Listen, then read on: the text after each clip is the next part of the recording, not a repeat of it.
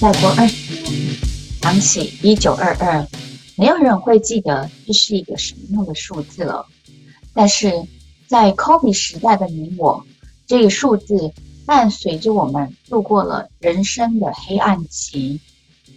二零二零年以前，没有想到世界会在一夕之间风云变色。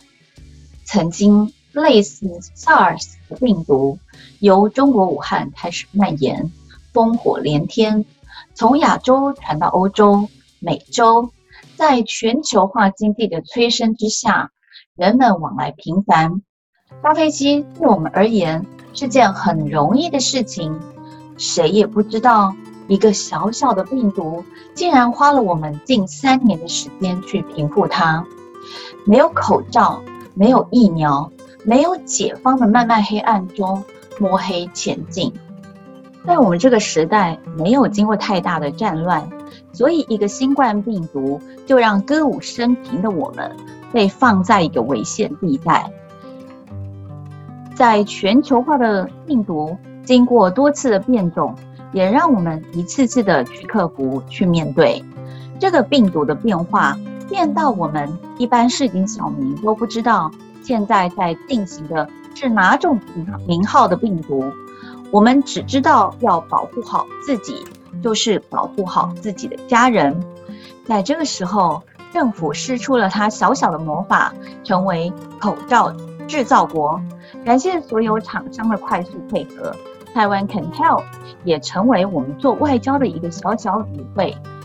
如果返回到二十年前的我们，从来也不会想到，一个小小的口罩竟然可以在外交舞台上扮演一个举足轻重的角色。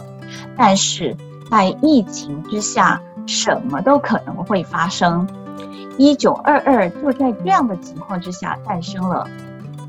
在稀缺疫苗的时代，不论口罩或者是疫苗，都好像走回时空隧道一样，要靠配给才能取得。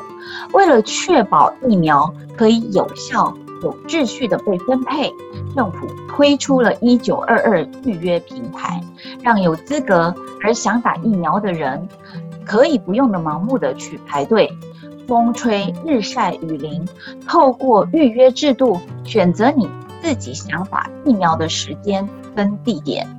想当初刚推出的时候，第一时间就宕机的一九二二，曾经被大家骂翻了，网上一片黑骂。系统太烂了，系统设计的正差，为什么我要预约啊？这个政府真的是有问题！等等等的谩骂，反正能够骂就是骂。而一九二二呢，也在这样被辱骂声中默默的改进，让我们这些不爱现场排队的人，可以更有效的利用自己的时间跟空间，去为自己多一层的防护。现在一九二二即将退役。因为疫苗的数量已经多到可以随到随打，这是另一种幸福，也代表我们的防疫工作即将步入下一个阶段。听起来是一件好事，也是值得欣慰的事情。一九二二，这个属于你我才知道的秘密即将走入历史，但是又像曾经的密码一样，或许。在未来的某一天，一九二二又如同你我心中的小桥梁，成为属于我们这个世代才知道的通关密语。期待 COVID-19 可以早日的离开我们。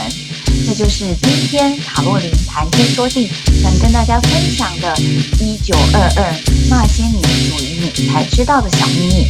那我们下次再见喽，